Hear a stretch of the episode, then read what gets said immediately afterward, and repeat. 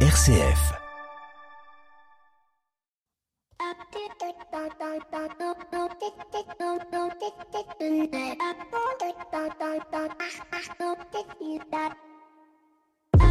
Bonjour à toutes et à tous. Cette semaine était marquée par la fête de la Toussaint, une fête coincée entre Halloween et la fête des morts le 2 novembre. La première est commerciale, la seconde incomprise, la troisième totalement oubliée, à tel point d'ailleurs que l'on en vient à confondre les unes et les autres. Halloween devient la célébration de la mort, la Toussaint la commémoration des morts et le 2 novembre, bah rien. Alors qu'en est-il vraiment? Eh bien les choses euh, sont en définitive assez simples. Halloween est avant tout une fête, celle qui tire son origine de la fête de Samin et qui constituait pour les tribus celtes le passage à la nouvelle année lors d'une nuit de pleine lune aux alentours de la fin du mois d'octobre et permettait au travers de rituels druidiques et de festins à base d'hydromel de créer des passerelles entre les deux mondes, celui des morts et celui des vivants, les morts se rendant visibles durant cette nuit de pleine lune. La fête telle que nous la connaissons prend un véritable essor au milieu du 19e siècle pour devenir extrêmement populaire aux États-Unis au milieu des années 1920 et en faire la grande fête euh, commerciale que nous connaissons aujourd'hui autour de citrouilles, sorcières et démons en tout genre. Voilà en ce qui concerne la, la fête d'Halloween, fête païenne et commerciale qui n'a rien à voir avec la commémoration de nos morts, ni même avec la célébration de tous les saints que nous fêtons le 1er novembre. Alors pourquoi Tant d'engouement pour cette fête qui célèbre les démons, les forces du mal, alors que la fête de la Toussaint, elle, célèbre l'engagement, le don de soi, peut-être tout simplement parce qu'il est plus facile de manger des bonbons que de lutter contre le fait d'en manger. Pourtant, quand on regarde la vie de certains des saints que l'Église nous donne comme exemple, force est de constater que nombre d'entre eux ont marqué leur temps, leur époque sur des sujets qui sont encore au cœur des objectifs du développement durable et qui ont su inspirer autour d'eux. Alors j'en prends quelques-uns au hasard. Euh, Saint François et son amour du plus pauvre, mais aussi, et on le connaît surtout pour ça, euh, de, la nature. Saint Don Bosco, éducateur par excellence. Saint François de Sales, qui par son action au service de l'Évangile pose les fondements de l'information et du journalisme. Philippe Hervrault, alors il n'est pas totalement saint, mais euh, euh, populairement parlant, dans le Nord, à Lille, on l'appelle le saint de Lille, et il est un modèle de dirigeant et d'entrepreneur chrétien. Alors, vous l'aurez compris, je trouve plus d'inspiration dans la vie des saints que dans celle de Jack the Lantern. Bienvenue dans l'écho des solutions. L'écho des solutions. Patrick Longchamp. Voilà, bonjour à toutes et à tous, très très heureux de vous retrouver dans l'écho des solutions en ce samedi midi 12h-13h pour évoquer tous les acteurs, les actrices du changement, ceux et celles qui vont faire que notre économie de demain sera une économie euh, plus responsable, plus durable, qui permettra euh, aussi euh, à notre territoire, à nos territoires, de retrouver des dynamiques industrielles. C'est justement le thème de cette émission. On va évoquer la question du Made in France. Comment le Made in France peut être un levier pour nos territoires? La relance industrielle peut-elle passer par le Made in France? C'est ce qu'on va voir avec nos deux invités du dossier de l'écho, Emery Jacquilla, PDG de la Camif, que vous connaissez bien. On l'a vu en début d'année lorsque nous avons évoqué euh, la question de l'audace euh, lors des universités hommes-entreprises du CK et Pierre Schmitt, dirigeant euh, d'une entreprise de filature de lin dans l'est de la France qui a fait il y a déjà plus de 20 ans maintenant le pari du Made in France sur l'industrie textile. Pourquoi le Made in France? Eh bien tout simplement parce que se tient euh, le salon du Made in France, le MIF Expo comme euh, on l'appelle, et qui va vous permettre, euh, si vous allez à Paris du 10 au 14 novembre, eh bien de voir la richesse de, nos territoires, de ces artisans, de ces entrepreneurs qui entreprennent en France, et ça peut peut-être donner de bonnes idées pour vos cadeaux de Noël à venir. Voilà, pas de pas de chronique de Pierre et Maxime, ils ont pris quelques jours de vacances et on les retrouvera euh, bien évidemment la semaine prochaine. Nos 7 minutes pour changer le monde nous emmèneront aussi euh, sur la question du Made in France à quelques jours, euh, à quelques semaines du lancement de la Coupe du Monde de football. Eh bien, du côté de Nantes, il y a une entreprise qui s'appelle Rebond et qui a fait le pari de rapatrier la technique de fabrication des, des ballons de football en France, mais aussi de les rendre solidaires et éco-responsables. On verra ça avec son fondateur Simon Muchler. Mais nous, on ouvre tout de suite l'écho des solutions avec notre invité écho de cette semaine. Vous le savez, le mois de novembre est consacré à l'économie sociale et solidaire. Je reçois donc euh, Jérôme Sadier, président de ESS France, les chambres consulaires dédiées à l'économie sociale et solidaire. Il est notre invité écho de cette semaine. L'invité écho, Patrick Longchamp. Voilà, le mois de novembre, euh, c'est Movember, c'est le mois de la prostate, c'est aussi le mois sans tabac, mais c'est aussi le mois 100% ESS et je suis ravi euh, de retrouver pour le lancement euh, de ce mois consacré à l'économie sociale et solidaire le président d'ESS France, Jérôme Sadier. Bonjour Jérôme. Bonjour à vous. Merci beaucoup euh, d'être euh, avec nous. On va évoquer euh, cette question importante qu'est l'économie sociale et solidaire. On en parle tout au long de l'année dans l'écho des solutions, mais on aime bien faire un focus au début du mois qui lui est consacré. Jérôme Sadier, en tant que président de SS France, comment vous abordez cette rentrée 2022, cette rentrée dans le mois de l'économie sociale et solidaire? Bah, Écoutez, d'abord, c'est toujours un plaisir de pouvoir profiter d'un mois consacré à la mise en lumière de l'économie sociale et solidaire et de l'ensemble de ses acteurs. C'est maintenant une tradition bien établie. Ça fait 15 ans que, que les chambres régionales de l'ESS et portées par ESS France organisent environ un millier d'événements, un peu plus euh, cette année, qui sont recensés. D'ailleurs, tous ne sont pas recensés sur la plateforme euh, de l'ESS.org, mais il y en a beaucoup plus, à vrai dire, sur, euh, sur, les territoires. L'année dernière, c'était plus de 200 000 personnes qui avaient participé à ces événements. C'est quand même pas, négligeable. Pas tout à fait neutre et oui, pardon? Je disais c'est pas négligeable. Ah bah non, c'est pas négligeable, pas du tout. Évidemment que on aurait tous envie que le SS bénéficie d'une mise en lumière encore plus grande, mais on essaie cette année de développer un fil rouge qui nous a semblé euh, particulièrement intéressant au-delà de tout ce que le SS a déjà démontré, c'est la responsabilité territoriale des entreprises.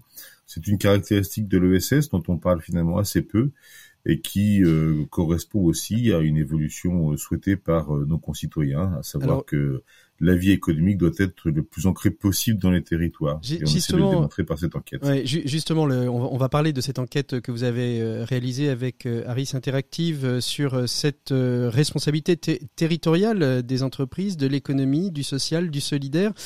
toutes les entreprises, de le, toutes les entreprises qui s'engagent dans la RSE, la responsabilité sociale, environnementale, économique, j'aime beaucoup rajouter le deuxième puisque pour moi c'est RS2E, ne sont pas toutes de l'économie sociale et Comment est-ce qu'on fait le pont sans les opposer? Est-ce que ça veut dire qu'il euh, y a de plus en plus de place, et on l'avait abordé dans une émission euh, il y a quelque temps, euh, une place pour des alliances dans les territoires?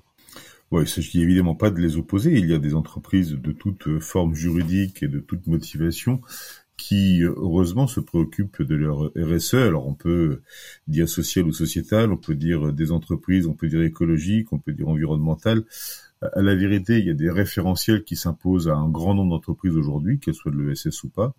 Et c'est une bonne chose, ça correspond, je crois, non seulement aux enjeux collectifs, mais au-delà de ça, des préoccupations euh, qui aujourd'hui sont partagées par un grand nombre d'entreprises. Mmh. Donc euh, euh, évidemment que les choses vont plutôt dans le bon sens aujourd'hui, peut-être pas suffisamment vite, sans doute que les entreprises de l'ESS étaient à l'avant-garde de tout cela, même si elles faisaient de l'RSE pas forcément sans le, sans le savoir, on, on, le savait sans le savoir ou en le disant en tout cas. Et on essaie de, aujourd'hui de mettre des crans supplémentaires, à savoir cette responsabilité territoriale qui concerne le rapport euh, aux territoires sur lesquels elles sont implantées, le rapport aux sous-traitants, à l'emploi local, aux collectivités territoriales et des enjeux strictement locaux, notamment en matière de transparence.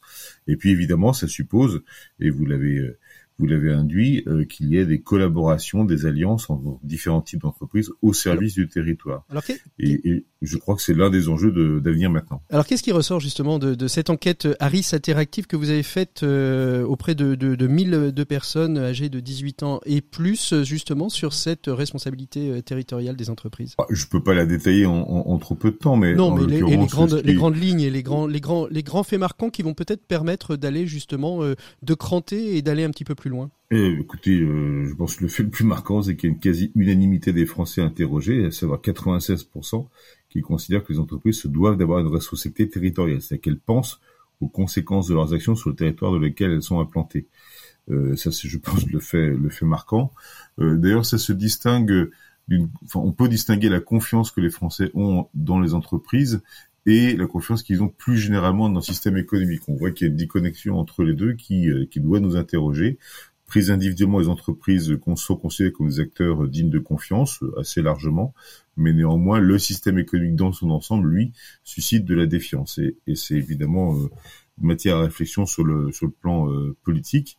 Et puis euh, au-delà de ça, on voit qu'il y a aujourd'hui chez nos concitoyens une, envie de proximité, une envie d'agir au plus près, de comprendre également au plus près, euh, d'être soucieux de, de l'emploi et de considérer un territoire comme euh, un endroit où il y a de leurs ressources et, et, et, et, pas un endroit seulement où on, on, va consommer cette ressource, mais on va la valoriser.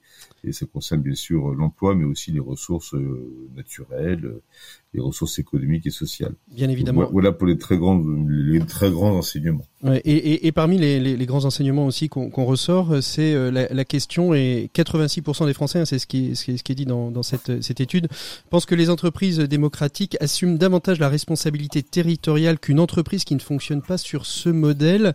Euh, alors ça, c'est ce que pensent les Français. Concrètement parlant, euh, aujourd'hui, des gouvernances coopératives, comme le crédit euh, coopératif que, vous dirigez, mais aussi euh, d'autres coopératives, ont, une implication territoriale plus, forte, selon vous, dans la manière qu'elles ont d'aborder les questions économiques, sociales et environnementales? Oui, je le crois et on essaie, je crois, de le démontrer. Ça fait quand même quelques dizaines d'années, voire même plus de 100 ans pour certaines entreprises coopératives que cela existe. C'est-à-dire que des entreprises qui reposent sur la mobilisation de leurs parties prenantes euh, au plus près des réalités de la vie économique, qui reposent sur l'engagement des personnes, y compris sur les ressources que ces personnes amènent et non pas sur des capitaux abstraits, euh, évidemment favorisent une forme de citoyenneté économique, voire même de citoyenneté globale. C'est que on a dans nos entreprises des gens qui sont engagés au plus près euh, des, réalités locales et qui se confrontent à d'autres types de réalités, à d'autres types d'engagement d'autres types de personnes. Et donc forcément que euh, nos entreprises qui se veulent démocratiques du fait de la nature de la propriété collective de ces entreprises euh, contribuent plus largement à la bonne compréhension des enjeux. Mm. Et de fait, je crois aussi, contribue à la citoyenneté tout court au passage. On arrive euh, au terme de, de cet échange. Euh, votre espérance pour ce mois de l'ESS et pour l'année 2022-2023 qui s'annonce, euh, Jérôme Sadier Écoutez, mon espoir, c'est que on fasse en sorte que l'ESS soit toujours mieux reconnu, enfin connu et reconnu, qu'on parle d'elle et qu'on l'aide à se développer. Moi, je ne demande pas d'ailleurs des, des, dispositifs hors du droit commun, ce n'est mm. pas des subventions dont je parle, c'est être traité à l'égal de l'économie plutôt conventionnel. Et je crois que les enjeux de transition assez globaux nous, euh, auxquels nous devons faire face, transition écologique, sociale, euh, démocratique aussi d'ailleurs, euh, les enjeux de développement territorial doivent faire appel à des entreprises de l'ESS en plus des autres. Ça suppose des alliances peut-être, mais ça suppose aussi parfois d'encourager plus directement les entreprises de l'ESS. Il y a une volonté gouvernementale de le faire, dont acte. Il y a une volonté européenne de développer l'ESS également au service du projet de l'Union européenne. Je crois que ce sont des points d'appui importants, donc je fonde l'espoir qu'en 2023, nous franchissions des caps. Merci encore Jérôme Sadi. On fait une pause musicale et on se retrouve tout de suite après avec nos invités. Du... Tout compris de la plante. Je suis venu au monde sur une énorme sphère. Oui, je suis né ici, sur la planète Terre. Les hommes sont pressés, les hommes sont sincères. Certains ont de l'espace, il y en a d'autres qui se serrent. Certains sont amoureux, d'autres si solitaires. Certains s'envolent au vent, d'autres creusent la terre. Il y a les partisans, il y a les réfractaires. Il y a ceux qui font la paix, il y a ceux qui font la guerre. Qui veulent entrer dans l'histoire, entrer dans la lumière. Mais la plupart voudraient juste sortir de l'ordinaire. Venu au monde sur une énorme sphère. Oui, je suis né ici, sur la planète Terre. Certains sont délicieux, d'autres de vrais bulldozers. Certains sont silencieux, d'autres de vrais commères. Certains sont avec eux-mêmes heureux et se tolèrent. Voudraient juste sortir de l'ordinaire.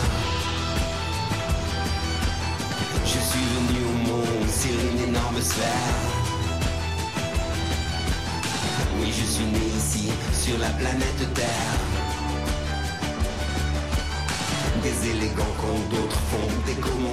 C'était Sortir de l'ordinaire, Louise Attaque qui fête euh, ses 25 ans cette année, 25 ans d'existence et un tout nouvel album qui vient de sortir qui s'appelle Planète Terre. Louise Attaque qu'on retrouvera bien évidemment en France tout au long euh, de l'année 2023 pour célébrer euh, ce quart de siècle de chansons. Nous, on retrouve tout de suite nos invités du dossier de l'écho des solutions. Je vous le disais en introduction, du 10 au 14 novembre se tiendra à la porte de Versailles le salon du Made in France. Je vous invite à y aller. C'est peut-être une bonne idée euh, pour commencer à, faire euh, vos cadeaux de Noël. Le Made in France est au cœur euh, de l'agenda du gouvernement pour la relance à l'horizon 2030. Je vous propose de retrouver nos deux invités. Emery Jacquilla, PDG de la CAMIF, qui a fait le pari d'une marketplace Made in France et autour euh, de l'économie circulaire, et Pierre Schmitt, euh, qui lui a décidé, il y a plusieurs vingtaines d'années déjà, euh, de créer une filière industrielle du textile de lin Made in France, de la fabrication aux machines-outils, en passant par la création de vêtements. On retrouve nos deux invités du dossier de l'éco des solutions, spécial Made in France. L'écho des solutions. Patrick Longchamp. Voilà, il est temps d'ouvrir le dossier de l'écho des solutions. Cette semaine, on évoque la question du Made in France. Le Made in France est-il un levier d'attractivité pour les territoires? La relance peut-elle se faire en se basant sur le Made in France? C'est ce que nous allons voir avec nos deux invités. Je vous les présente tout de suite. Tout d'abord, Emery Jacquilla, PDG de la CAMIF. Bonjour Emery. Bonjour, bonjour Patrick. Euh, Avec vous, euh, Pierre Schmitt. Bonjour Pierre. Oui, bonjour Patrick. Vous êtes donc euh, dirigeant d'une société qui s'appelle Philéa. Je vais peut-être commencer avec vous, Emery, parce que, enfin tous les deux d'ailleurs, vous, vous, vous pouvez vous pouvez répondre. Mais vous, Emery, vous avez fait un, un pari il y a, il y a, il y a, plusieurs dizaines d'années maintenant euh, de, de relever euh, un catalogue qui était le catalogue de la Camif, euh, bien connu euh, euh, du monde du monde mutualiste. Hein, euh, C'est l'équivalent de la des trois Suisses ou, ou, de la Redoute. À cette époque, euh, la Camif ne se porte pas bien du tout, et vous faites un double pari, euh, un pari osé déjà, qui est de dire on va créer une une marketplace pour euh, pour notre euh, pour notre catalogue, alors que est encore euh, euh, à ses débuts, il n'y a pas encore l'hégémonie amazonienne comme euh, comme on pourrait le dire, et en même temps vous faites un double pari osé, vous vous dites on va faire nous uniquement du made in France. Comment comment vous avez senti que le made in France, qui aujourd'hui est vraiment bien ancré dans les dans les valeurs de consommation des Français, même s'il y a peut-être encore de la pédagogie à faire, comment vous avez senti que ce secteur méritait et allait pouvoir être un, levier de, de, business et au bon sens du terme? Hein, quand je parle de business. Effectivement, en 2009, personne ne parlait du Made in France. Euh, Il n'y avait pas eu encore le ministre qui portait la marinière, ni le slip français, ni toute la vague et l'engouement qu'on connaît aujourd'hui. Euh, le choix qu'on a fait à ce moment-là de miser sur euh, dans l'équipement de la maison, hein, puisque c'est le métier de Camif, euh, de miser sur la qualité, sur la fabrication française et sur le développement durable, a été très précurseur. Euh, on a fait un choix d'offrir une proposition de valeur avec Camif qui était à la fois en adéquation et en respect des valeurs et historiques hein, de, de Mhm. Camif, qui avait été qui était une coopérative qui avait été effectivement créée en 47 par des instituteurs, qui, est- qui était déjà assez sensible. Hein, euh, dès qu'on faisait une faute d'orthographe sur le site internet, dans le quart d'heure, on avait les, les réclamations qui tombaient. Donc sensible à la langue française, sensible à la culture française, et on s'est dit, bah, pour eux, euh, clairement, le, la fabrication française peut être un sujet, un angle d'attaque assez différenciant. Et il nous semblait aussi que si on devait relancer Camif, c'était pour en faire un acteur euh, différent euh, et proposer une alternative. C'est facile parce que vous, vous récupérez une, une entreprise qui ne va pas très très bien et, et vous, vous mettez sur un secteur qui est assez peu connu. Les investisseurs vous regardent comment à ce moment-là, Emery? Oh bah, on est un ovni, hein. Que euh, euh, on ne rentrait dans aucune case. On était pour les fonds d'investissement euh, qu'on a sollicité à cette époque-là. D'abord, on était en, en 2008. Hein, dans le contexte, c'était quand même la crise financière mondiale, Euh, et, et en plus euh, un, un projet qui était ni un, un- ne s'adressait ni à des fonds de capital développement, ni à des fonds de retournement, ni à des fonds euh, qui financent des startups. Donc, c'était vraiment quelque chose de très atypique euh, et un vrai pari. Mais on a aussi considéré que c'était une façon de réengager tout l'écosystème, que ce soit les clients, mais aussi les fournisseurs, les fabricants. Il y avait déjà pas mal de un terreau euh, assez favorable de fabricants français.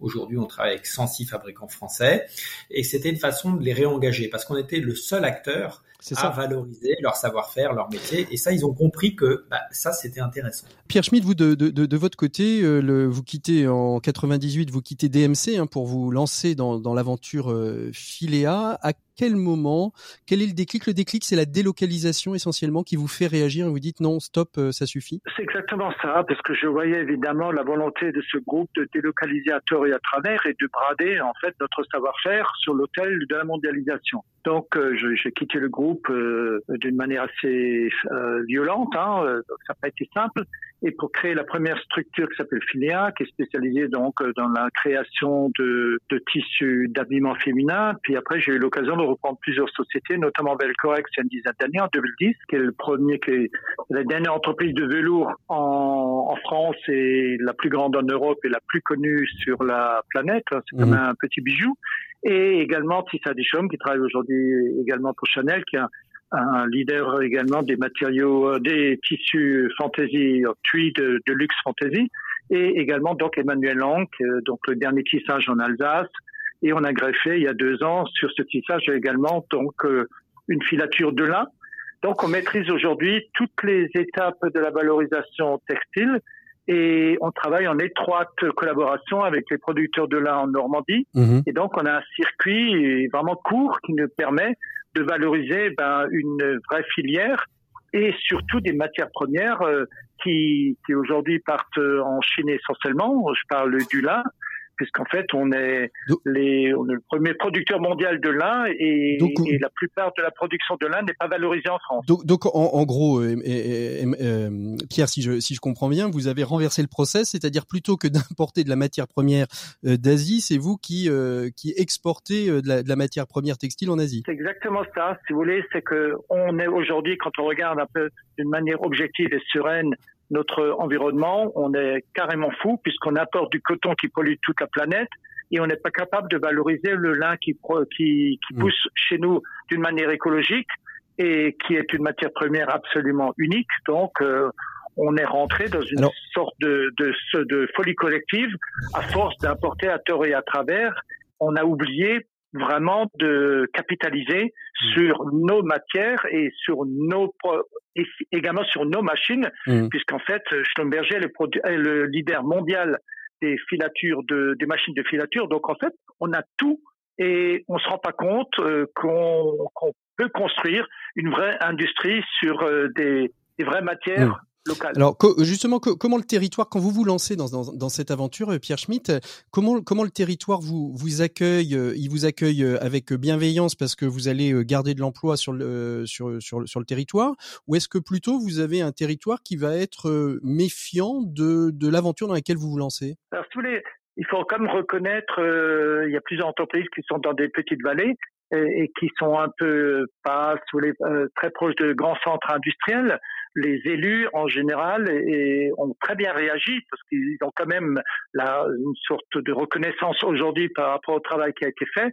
Donc je dois dire dans l'ensemble, je pense que les élus ont pris la mesure de ce de, de cet investissement personnel et, du challenge que ça représente. Donc je dois dire quand même les élus de proximité ont très bien réagi. Et, les investisseurs, c'était plus compliqué de les convaincre? Alors ça, c'est une question très compliquée parce que en fait, les banquiers, sous les un premier temps, bah, j'ai quand même hypothéqué ma maison, j'ai pris beaucoup de risques, donc ils ont quand même respecté un petit peu cet engagement, ils nous ont accompagnés jusqu'à un certain degré, pas suffisamment, et, et ont retenu les risques à court terme que, que constituaient toutes ces reprises. Mhm. Je pense qu'à un moment donné, ils ont décroché un peu par rapport au potentiel de cette filière et se sont arrêtés à la rentabilité à court terme. Mmh. Est-ce que, est-ce que aujourd'hui euh, la, la, délocalisation, on voit de plus en plus, Emery, on voit de plus en plus d'entreprises qui relocalisent. Pourtant, euh, euh j'ai envie de dire le, le, le terreau français n'est pas plus favorable qu'il y a qu'il y a 10 ou, ou, 20 ans. on est vraiment dans une, une démarche où les entrepreneurs aujourd'hui veulent vraiment donner du sens à leurs entreprises et donc finalement quitte à être peut-être plus cher que, que, que ce qu'on peut trouver sur d'autres sur d'autres marchés, on préfère produire en mmh. France Je crois que en tout cas il y a une exigence croissante des citoyens, euh, des consommateurs, euh, de nos propres collaborateurs dans l'entreprise sur euh, l'engagement de l'entreprise. Et quand on demande un peu, on interroge les, les consommateurs sur qu'est-ce que ça veut dire aujourd'hui acheter responsable, consommer responsable, la première des choses qui vient en tête, c'est le local. Mmh. Donc oui, ça répond à une demande croissante de, de, de consommateurs qui recherchent et qui font plus attention à ce qu'ils achètent, à d'où ça vient, comment c'est fabriqué, dans quelles conditions sociales et environnementales. Et euh, je crois que ça, ça redonne du sens et de la fierté à l'intérieur de l'entreprise. Nous, l'année dernière, chez Cabif, par exemple, on a annoncé qu'on avait entièrement renoncé aux produits de grand import qu'on achetait encore en dehors d'Europe. Ça représentait 7,4% de notre offre dans le catalogue, en particulier sur les catégories électroménager ou jardin. Euh, et donc aujourd'hui, on fait 100% euh, de nos achats et des produits qu'on source sont faits en Europe et 77% en France. Mmh mmh Juste en relocalisant nos achats, on peut avoir un impact très significatif sur euh, l'impact carbone de notre consommation. Et c'est pareil au niveau de la production. Les entreprises aujourd'hui sont aussi de plus en plus engagées sur les sujets environnementaux. Elles font des bilans carbone et elles s'aperçoivent quand elles font de, l'import que, bah, par exemple, un produit qui est fabriqué en Chine, euh, je prends l'exemple d'un canapé qui serait fabriqué en Chine, le même fabriqué en France, c'est 8 fois moins de CO2. Pourquoi mm. Parce qu'il y a un mix énergétique en Chine qui est très dépendant du charbon, euh, et puis il y a la, la, qualité des usines et des machines-outils qui sont qui sont plus gourmandes en énergie là-bas qu'en France où on a plus investi. Et donc on le voit, euh, toute les, la dimension sociale environnementale de l'entreprise pousse vers plus de local, plus de Made France. Donc c'est une chance pour les territoires et c'est une chance pour les entreprises. Alors on, on, le voit bien et pourtant euh, il faut encore faire un peu de, de, de, de pédagogie. Alors peut-être que vous, Pierre, vous n'êtes pas directement impacté, vous faites pas du, du, du B2C, vous n'allez pas directement vers le consommateur? Mais je voudrais juste compléter, euh, compléter le descriptif de Emmerich à au niveau d'un jean. On a fait par exemple un jean euh, en lin, 100% lin, donc sans aucun intermédiaire, tout en direct avec la matière première qui vient donc euh, de Normandie. On a fait la filature, le tissage et la confection, tout en France. Un jean en lin aujourd'hui consomme tout compris, de la plante jusqu'à la confection, 80 litres d'eau. Un mmh. Jean en coton, ça a été validé par un cabinet spécialisé. Un jean en coton qui est fait évidemment en Asie consomme, tout compris, 8000 litres d'eau. Donc, on est dans un rapport de 1 à 100. Alors il y a une forte compétitivité euh, et vous êtes très très compétitif sur la, la, la sur la partie, j'ai envie de dire environnementale. En revanche, comment euh, comment Pierre ou Emery, à, à, vous de répondre l'un ou l'autre, comment on reste compétitif sur les prix? Parce que aujourd'hui, consommer français, quand on compare euh, en effet les, les, les, prix de ces catalogues asiatiques, que ce soit sur le vêtement, que ce soit sur l'ameublement, euh, qu'il soit d'ailleurs euh, qu'il soit d'ailleurs suédois, finlandais ou autre, euh, c'est compliqué pour un consommateur qui voudrait consommer français aujourd'hui de pouvoir une proposition euh, accessible à tous. Mmh. Emery peut-être. J'étais au salon j'étais au salon de Benny de France en fin d'année dernière. On avait un stand. J'ai un chauffeur taxi qui m'a accompagné là-bas et qui m'a dit mon, mon grand-père me disait toujours acheter chinois, c'est acheter trois fois. aujourd'hui, le consommateur, il est tout à fait conscient qu'un produit de qualité, ça coûte un peu plus cher, mais que finalement sur la durée, euh, finalement c'est un produit qui peut être un excellent rapport qualité-prix et c'est typiquement le cas des produits qui sont fabriqués en France, qui sont euh, généralement de meilleure qualité, qui sont plus respectueux évidemment de l'environnement, qui sont plus durables. Ça. Et donc le consommateur aujourd'hui, il est prêt à mettre, il y a des études qui montrent que 77% des consommateurs sont prêts à payer jusqu'à 10% plus cher un produit s'il est made in France ou s'il est durable euh, par rapport à un produit qui ne le serait pas. Alors, ça se traduit pas forcément en acte d'achat immédiat, mais la bonne nouvelle, c'est que la même question, la même enquête il y a 10 ans, c'était seulement 44%. Et, et, ils utilisent leur pouvoir d'achat euh, pour favoriser l'économie locale. encore encore faut-il qu'ils aient, qu'ils aient encore un peu de pouvoir d'achat, parce qu'on a vu, nous, la semaine dernière, que c'était de plus en plus euh, tendu, avec euh, à la fois une, une inflation hein, qui, est, qui est présente, faut pas le, le faut pas l'oublier, avec euh, un prix de l'énergie qui, qui augmente de, de, de plus en plus, et, et, un pouvoir d'achat qui diminue. Mais en fait, faire comprendre qu'en achetant français, si je vous suis bien, Emery, et peut-être que Pierre pourra compléter, euh, si je vous suis bien, euh, acheter un peu plus cher, c'est gagner du pouvoir d'achat sur le long terme, mais sur le sur le moment, euh, c'est quand même une dépense à faire. Oui, et sur le moment, on le voit. Allez-y, Pierre. À Pierre et puis Emery, vous, vous compléterez. Pierre. Oui, parce que je pense qu'il y a un élément qui est très important, c'est les marges de la distribution parce que je pense qu'il y a beaucoup de clients qui sont prêts à payer un léger surcoût de la production française, mmh. mais ils ne sont pas prêts à payer les marges parfois délirantes de la distribution. Quand vous avez des marges x3, x4, x5, parfois même plus, ça, ça, c'est ça qui, qui rend inaccessible le produit français. Mmh. Et quand vous avez un vêtement, et je ne veux pas citer de marque, et que, admettons, un pantalon qui coûte 20 euros au niveau confection, tout compris, ou 20 ou 30 euros, et que dans la distribution, ils font x5 ou mmh. même plus, ou parfois certains x10, ça, le, le client n'est pas prêt à le payer. Donc, s'il y a un circuit de distribution qui reste raisonnable, avec des marges raisonnables, et je pense que c'est vraiment le cas de Camif, c'est toute une autre histoire. Donc, je pense pas que ce soit le surcoût qui soit systématiquement le problème majeur, mais là, la question, c'est vraiment la, la, question, la question de la marge. Emery, vous, vous, vous confirmez ce que, ce que dit Pierre, que vous travaillez, vous, à la Camif, à, à, euh, maîtriser les marges? Ah ben c'est sûr que nos marges sont pas les mêmes que ceux qui font du grand import de Chine, hein, ça c'est sûr.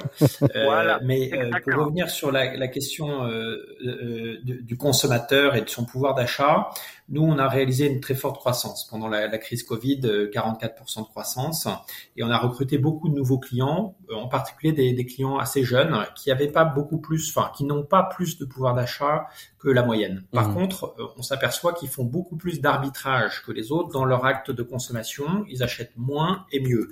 Ils achètent moins de produits superflus, ils n'ont pas forcément le dernier smartphone à la mode, ils achètent trois fois plus d'occasions que la moyenne, ils font davantage de choses eux-mêmes, et ça, ça leur libère finalement du pouvoir d'achat pour acheter mieux quand ils ont envie de se payer un bon canapé ou euh, un canapé en, tissu en lin ou un bon ou un bon lit. Très bien. C'est important de bien dormir. Alors là, ils vont mettre le prix, mmh. mais ils vont aussi mettre l'attention, à savoir d'où ça vient, comment c'est fabriqué, dans, dans quelles mmh. conditions.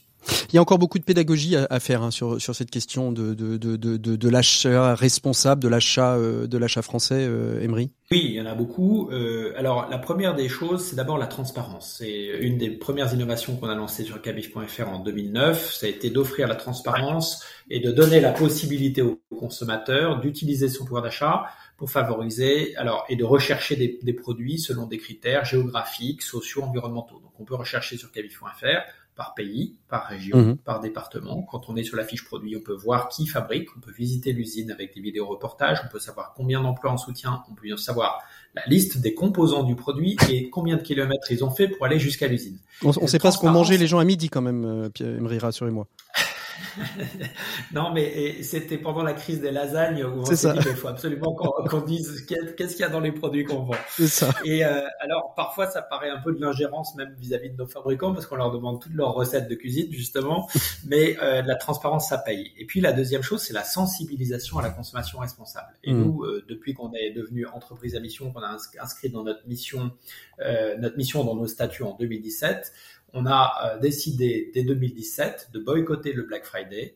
On, va jusqu'à fermer le site de camif.fr en 2017. On a été le seul et le premier à fermer carrément le site Camif pour montrer notre engagement sur la consommation responsable, montrer qu'il y a des alternatives possibles à la surconsommation qui nous emmènent. Alors justement, un de un de vos, euh, je ne sais pas d'ailleurs s'ils sont référencés chez vous, mais je pense euh, je pense à la, la société euh, peut-être un peu concurrente à, à Pierre à Pierre Schmitt qui est qui est le Minor, qui a fait lui le pari plutôt que de fermer, de de, de travailler sur d'ouvrir son site, mais d'ouvrir un site sur la seconde main, dire bah voilà c'est le Black Friday, bah plutôt que d'acheter neuf à moins cher, acheter seconde main à un prix à un prix correct et raisonnable moi, je, moi, je pense qu'il y a un élément, si vous voulez, qui est extrêmement important à notre niveau, c'est la maîtrise d'une filière complète sans intermédiaire. Et c'est exactement notre cas, puisqu'en fait, on travaille directement la matière première qu'on achète directement aux agriculteurs qui produisent le lin, et toutes les autres, les autres étapes, on les maîtrise dans, dans un rayon de 30 km autour de Mulhouse. Mmh. Donc, euh, vous avez aucune déperdition, vous avez pratiquement aucun frais, aucun frais de, de, de, de, de transport. Et là, vous maîtrisez vraiment tous les éléments du prix de revient. Mmh. Et ça, c'est extrêmement important parce qu'on a l'habitude dans un produit d'avoir 36 intermédiaires. Et chez nous, ça a été un des, un des éléments qui nous permet de rester compétitif. Est-ce que, euh, là je vais changer un petit peu mon, mon braquet, est-ce que le fait d'être euh, en Alsace, d'avoir développé euh, tout le tissu industriel en Alsace, là aujourd'hui où on parle de pénurie de main-d'œuvre, vous avez le sentiment que le fait d'être made in France, d'être industriel français, euh, facilite l'embauche de, de, de, vos collaborateurs? Est-ce que finalement c'est un élément de ce qu'on appelle aujourd'hui la marque employeur d'être made in France? Écoutez, ça rassure évidemment les gens parce que je pense qu'il y a beaucoup de jeunes générations qui veulent donner un sens à leur emploi, à leur, euh, à leur, euh, à leur profession. Et c'est important, évidemment. On a un grand, un, mal fou à trouver des vrais, des vraies compétences. Et malheureusement, c'est le cas de toute l'industrie. Donc là, il faut vraiment se battre et assurer des formations. Mais on attire aujourd'hui des jeunes talents, des jeunes ingénieurs parce que on a un concept vraiment qui est qui respecte l'environnement, qui respecte le territoire.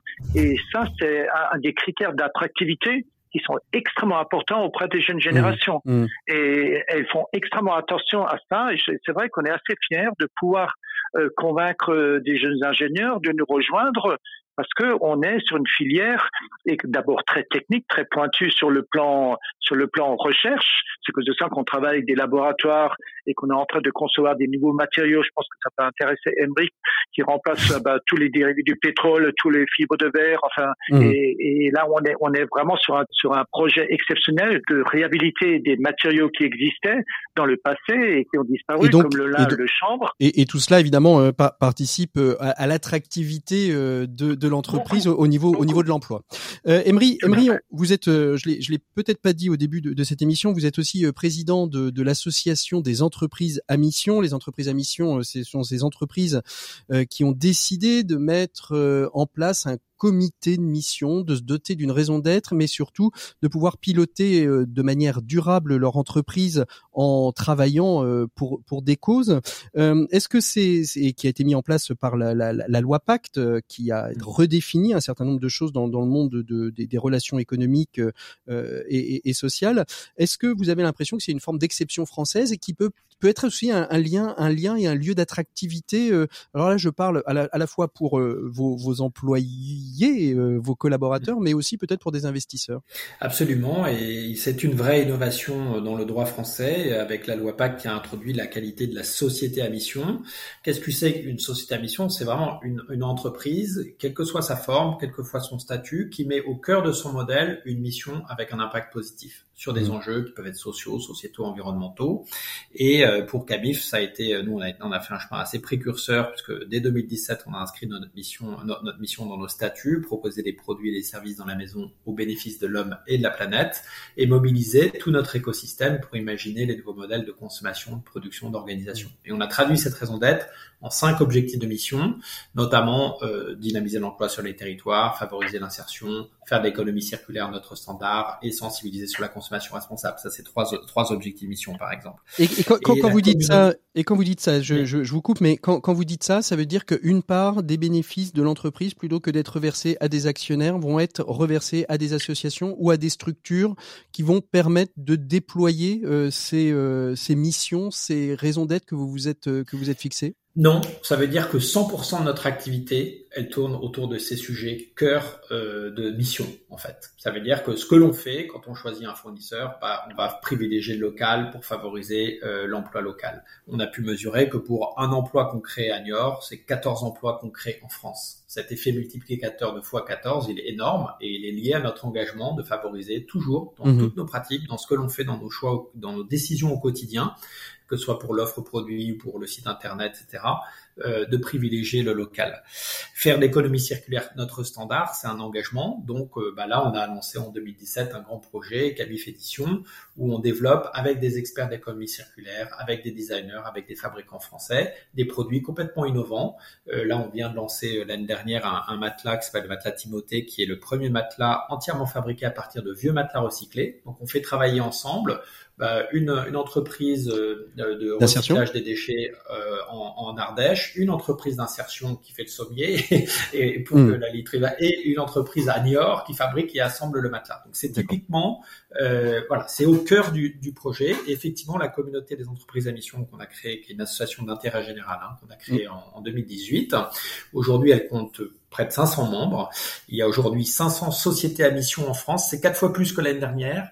Et c'est une dynamique qui est très forte parce qu'elle répond aux aspirations des consommateurs, des citoyens, de nos propres collaborateurs. Effectivement, vous l'avez dit, c'est un levier d'attractivité. Hein. Nous, l'année dernière, on a, on a fait une offre d'emploi pour un directeur marketing. On a eu 250 CV pour Niort. Hein.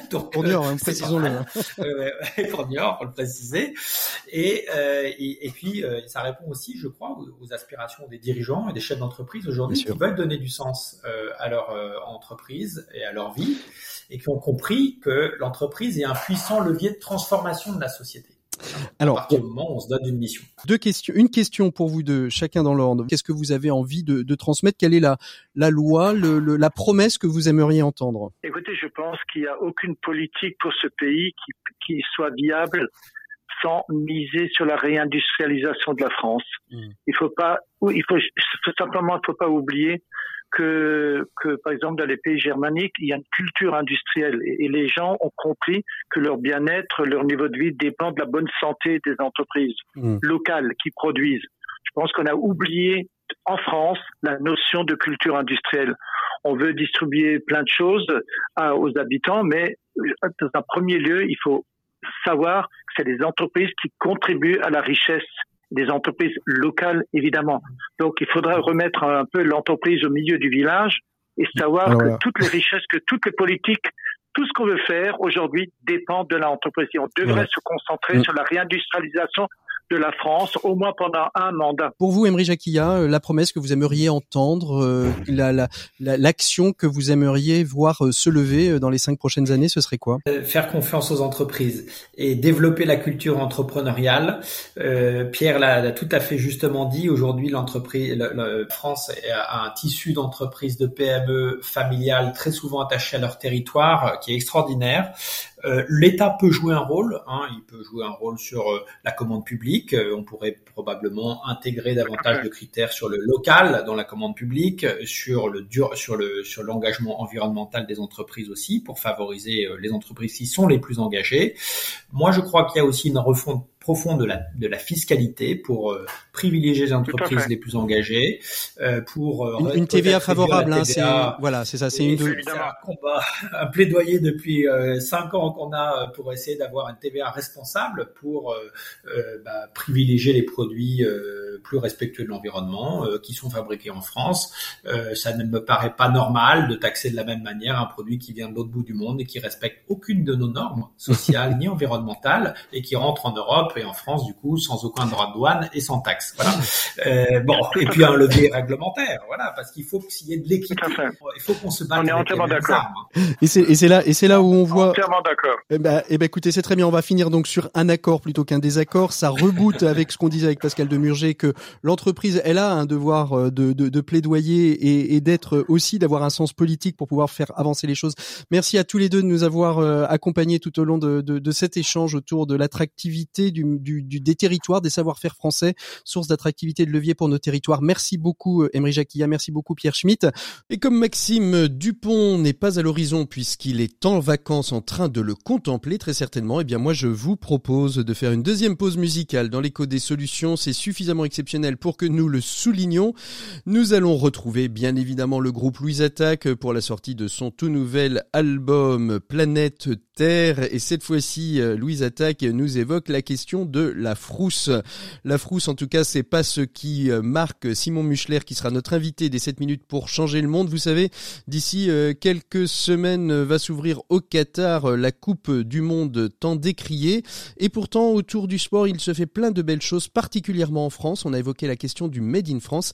Eh bien, on va voir comment une entreprise de l'ouest de la France a réussi à réintroduire des technique, particulièrement celle de la fabrication euh, d'un ballon de football, technique qui avait disparu du territoire, réimportée par la société Rebond, qui propose des ballons éco-responsables. Je pense avoir suffisamment bien teasé pour que vous restiez à l'écoute. Allez, on continue avec Louise Attaque La Frousse, issue de leur dernier album Planète Terre.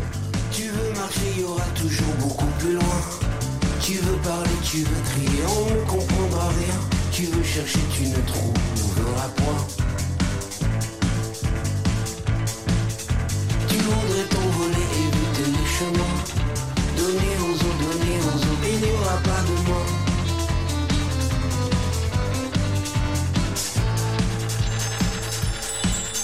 J'ai la fausse du moindre petit retard De dire bonjour, au revoir La frousse de t'embrasser ce soir sauter dans les flaques L'espoir de perdre le fil détaché De vivre à côté, que tout soit gâché La frousse du faire le moindre mètre Sans aimer, empêcher disparaître La frousse du moindre petit mot celui qui arrive toujours trop tard ou trop tôt. Je crois qu'on ressent tous les secousses. En fait, je crois qu'on a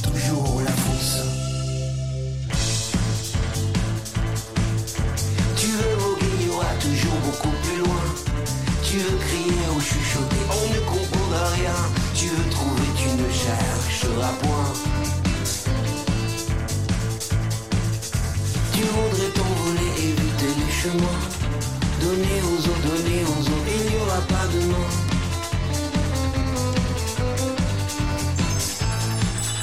J'ai la force de voir ce qu'il faut voir. Qu'on vient le jour quand arrive le soir?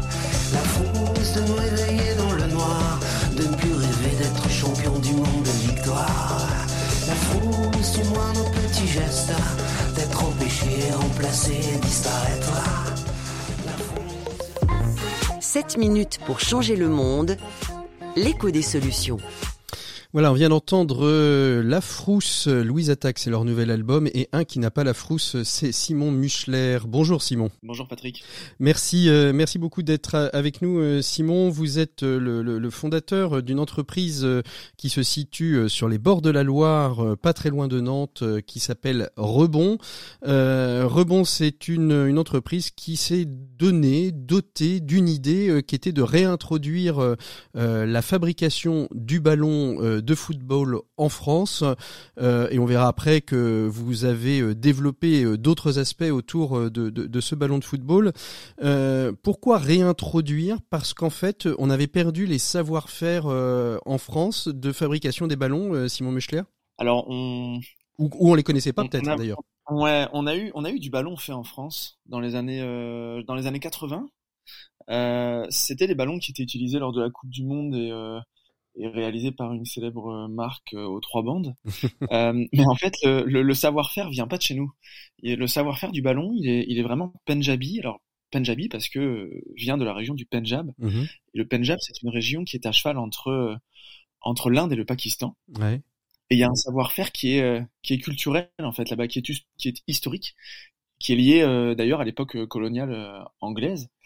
Et et nous, alors en effet, on trouve du ballon made in France qui date de ces années 80 Mhm.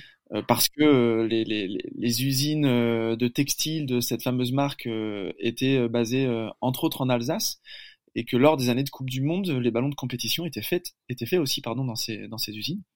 Il faut savoir que c'est des ouvriers euh, Punjabi Mhm. qui travaillaient à la réalisation de ces ballons-là, tellement leur savoir-faire était. Donc on a porté la était- main-d'œuvre de Punjabi euh, en Alsace euh, pour euh, fabriquer euh, des ballons, euh, des ballons. Euh, vous parlez d'une technique, euh, on va dire culturelle, euh, pas ancestrale, puisque la, la période coloniale c'est la période coloniale anglaise, donc euh, ça remonte à quelques centaines d'années déjà. Euh, que- que- quel est ce, ce savoir-faire qu'ils ont développé et qui est finalement un peu euh, leur leur valeur ajoutée aujourd'hui?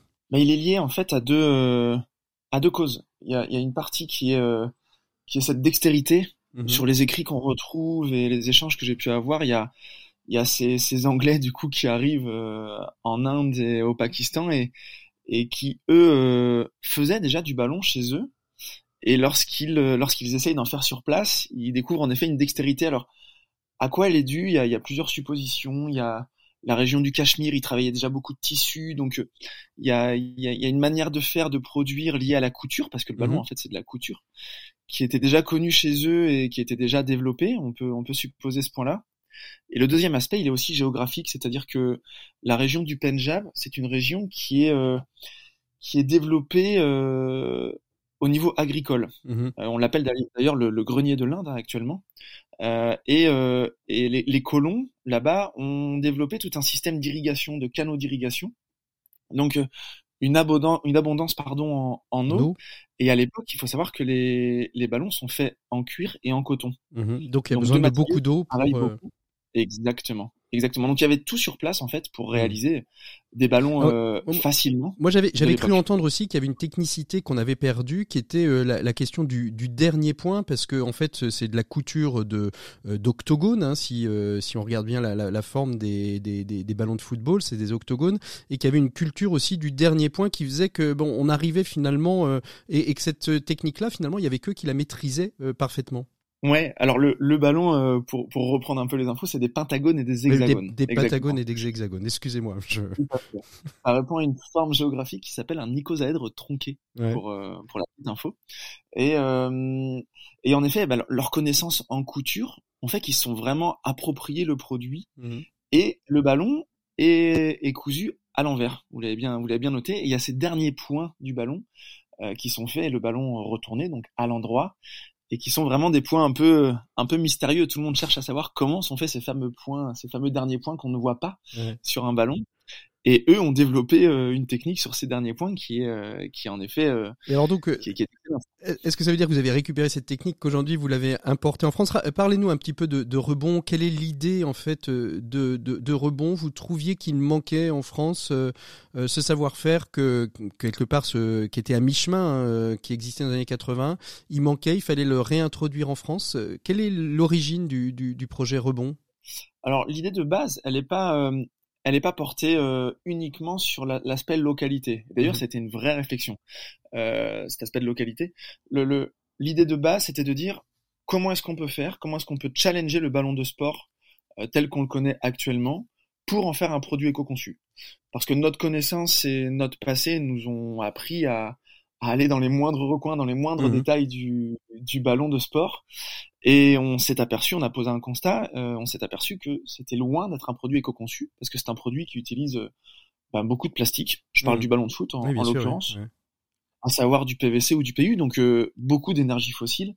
C'est un produit qui est euh, multimatériaux, donc euh, qu'on ne peut pas recycler en fin de vie. Et le ballon, en tant qu'objet de consommation, il, il existe. Enfin, le ballon est un, est un objet d'usage, un objet de consommation. Je pense notamment à tous les clubs de sport amateurs qui achètent des ballons en début de saison et qui les jettent en fin de saison parce que le produit n'est pas recyclé. Euh, c'est c'est une source de déchets euh, énorme. Et c'était aussi lié à, je pense, à quelque chose de générationnel. Euh, moi, j'ai 36 ans, ça fait depuis que je suis adolescent que que j'entends tous les ans que euh, il y a des constats qui sont faits sur l'état de notre planète, de Mhm. nos énergies qu'on épuise. De... Et puis il y a, y a cette impression de, de disque qui tourne en rond, c'est-à-dire que tous les ans on entend ça. Il y y a un constat. La voix qui crie dans le désert, quoi. Personne, euh, on crie mais Exactement. personne et, n'entend. euh, et, et, et finalement peu d'action en face de ça. On a l'impression que on va dans le mur, on va dans le mur, et puis bah oui, on s'en rapproche, on s'en rapproche, puis on attend l'impact quoi. Mhm, mhm. Et nous, en fait, on s'est dit, ben, si euh, les hautes instances euh, ne rentrent pas dans l'action, pourquoi pas nous? Pourquoi, Mmh. Mmh. pourquoi les acteurs économiques et, euh, et pourquoi le changement viendrait pas d'en bas, Mmh. si je puis dire? Et, euh, et c'est comme ça qu'on est, on est parti sur l'idée de challenger le ballon et, et de rentrer dans l'action, Ouais. pour le coup. Donc au- aujourd'hui, vous produisez euh, des, des, des ballons éco-responsables. On est à quelques semaines de l'ouverture euh, de, de, de la Coupe du Monde qui euh, euh, est fortement décriée parce que justement, elle n'est pas forcément très éco-responsable. On fera très certainement une émission aussi sur les, les, les JO 2024 qui, en France, se sont dotés d'une euh, d'une volonté, en tout cas, de, de, de plus d'éco-responsabilité. Il y a déjà euh, des entreprises qui travaillent sur des sièges euh, extérieur en plastique euh, recyclé. Le ballon euh, éco-responsable, comme rebond, il est à destination de qui? On peut se l'offrir à destination des clubs. Vous envisagez peut-être, vous, euh, d'avoir le ballon rebond sur les matchs des Jeux Olympiques de 2024, par exemple? Comme ballon serait- officiel? C'est, c'est clairement un- une suite, euh, une suite logique à, à Rebond. Ces premières années, euh, parce que ça fait trois ans que Rebond existe euh, Mhm. factuellement, hein, euh, ces premières années ont, servi à, à fédérer autour de notre projet, parce Mhm. qu'on est une société qui, qui s'autofinance. On n'a pas pris la voie start-upale classique d'aller chercher des, des fonds tout de suite sur une idée. Et on est rentré dans, la- on voulait vraiment rentrer dans l'action tout de suite. Et euh, on a abouti quand même une étape importante au niveau des matières, puisque il y a une campagne qui est en cours et une qui campagne, est cette étape une campagne. Ulule, hein, euh, on précise pour les auditeurs. Tout à fait, ouais. C'est ça, sur ulule.com slash ballon de demain. Et ce sont les premiers ballons issus de matière végétale. Mhm. Euh, C'est-à-dire que on a cherché à réduire l'impact euh, de l'empreinte fossile, des énergies fossiles dans le ballon. Mhm. Et pour ça, il fallait sortir du euh, plastique, du PVC, du PU euh, classique énergie fossile. Et donc là, on va chercher l'énergie dans la biomasse. Donc en l'occurrence, les ballons qu'on propose sont issus d'huile de soja. Mhm. Et, euh, et c'est les premiers ballons de la sorte. Et la manière dont on les a travaillés euh, les rendent recyclables en fin de vie. Euh, le ballon, on l'a travaillé de manière très graphique, très design, avec un artiste Mhm. qui vient dessiner le produit et qui a dessiné à l'image de plusieurs clubs, d'une vingtaine de clubs professionnels, clubs qui nous, qui nous suivent et qui soutiennent l'opération. Euh, donc ça, ça donne un produit très presque produit décoratif. Euh, C'est- pourquoi on a fait ça C'est Parce plus que euh, ba- ballon de collection euh, pour un événement particulier, c'est ça? Ouais, tout à fait. Alors, on peut jouer avec. Hein. C'est un Mm. très bon ballon technique. C'est un ballon Mm. qui répond aux normes de la FIFA. Parce que dans cette idée de travailler des matériaux nouveaux, il y avait quand même le prisme de la, la technicité du produit qui était importante. Et, et- et il faut que le ballon soit un bon ballon jouable. On, on voulait pas juste euh, travailler ce de soit un nouveaux matériaux déco, et avoir ça, un qui, qui ne sert à rien. Voilà. Là, la manière dont il est travaillé au niveau du design, le but c'était qu'il soit impactant. Lorsqu'on lorsqu'on voit le produit, euh, il attire beaucoup l'œil. Et le but évidemment est de sensibiliser sur le message Bien de sûr, fond. bien sûr. La deuxième étape, à la suite de cette campagne, va être de faire un ballon vraiment typé euh, technique et, et, et Ouais. pour les clubs de sport justement et pour pouvoir Donc ça c'est la, équiper ça, sur le ça, terrain. ça, c'est la deuxième phase en fait du, dé- du développement de rebond aujourd'hui, c'est de se dire bon on a fait euh, des jolis ballons jouables euh, mais plutôt événementiels et de rentrer euh, maintenant un petit peu dans le dans le dur, c'est-à-dire proposer des ballons éco-responsables, peut-être un peu moins designés mais peut mais mais plus plus utiles pour les, les, les clubs les clubs sportifs qu'on sait nombreux. Tout à fait, qu'on soit en apparence sur un produit vraiment typé sportif dans le design, comme, Mhm. comme vous l'avez dit, et qu'on aille voir ces clubs-là avec un logo qui soit logoté, euh, pardon, avec un ballon qui bien soit sûr. logoté FIFA, et en leur disant, bah voilà, en début de saison, vous achetez ces ballons-là, on les récupère en fin de saison, on Mhm. les recycle, et on vous les réinjecte. et on les Donc, réinjecte. Donc euh, Ça, Donc finalement pour le club c'est un moindre coût euh, en termes euh, en termes on est dans l'économie circulaire c'est-à-dire ils utilisent les ballons ils les usent vous les re... ça, ça va être un système presque d'abonnement pour pour les clubs en fait non? Exactement. On sera typiquement sur ce sur ce genre de business euh, de business model avec une vraie circularité euh, Mhm. produit comme vous l'avez souligné. C'est-à-dire qu'on on, on refera du ballon neuf avec du ballon ancien. C'est vraiment la la finalité, si finalité il y a dans notre Bon. projet, mais en tout cas la prochaine grosse étape. C'est ça. Je, je suis euh, président d'un club de foot. J'ai envie de m'adresser à Rebond. À partir de quand on peut prendre les abonnements pour pour avoir des, des, des ballons dans, dans, dans son club? Ça arrive vite. On espère que pour la prochaine saison, ce soit opérationnel. Donc pour septembre, euh, Donc, 2000, euh, euh, septembre, 2000, exactement. septembre 2023, euh, vous pourrez peut-être avoir euh, des ballons rebond. Moi, je vous invite, j'invite tous les auditeurs à aller sur votre site Rebond Project où vous trouverez tout, tout ce qu'on vient d'échanger, mais surtout aussi un très très beau documentaire justement sur la fabrication des ballons que vous êtes allé faire au Punjab. Je l'ai regardé avec plaisir. Donc j'invite vraiment tous les auditeurs à, à se rendre sur votre site pour le regarder et mieux comprendre ce que c'est que cette fabrication du ballon et en quoi aussi elle est un, un élément de dynamisme économique pour euh, cette région située entre l'Inde et le Pakistan. Merci euh, beaucoup euh, Simon Mechlin d'avoir été notre invité de ces 7 minutes pour changer le monde. Il est temps pour nous de nous quitter pour mieux nous retrouver la semaine prochaine. La semaine prochaine, on évoquera la question de l'emploi des personnes handicapées puisqu'on sera dans la semaine consacrée à l'emploi des personnes en situation de handicap, une émission en partenariat avec l'ADAPT. On se retrouvera donc euh, euh, la semaine prochaine entre 12h et 13h sur RCF, mais d'ici là, vous pouvez nous retrouver sur tous les réseaux de podcast, vos plateformes préférées ou en réécoute sur rcf.fr. Merci à toutes et à tous, très très bon week-end, à très bientôt, au revoir.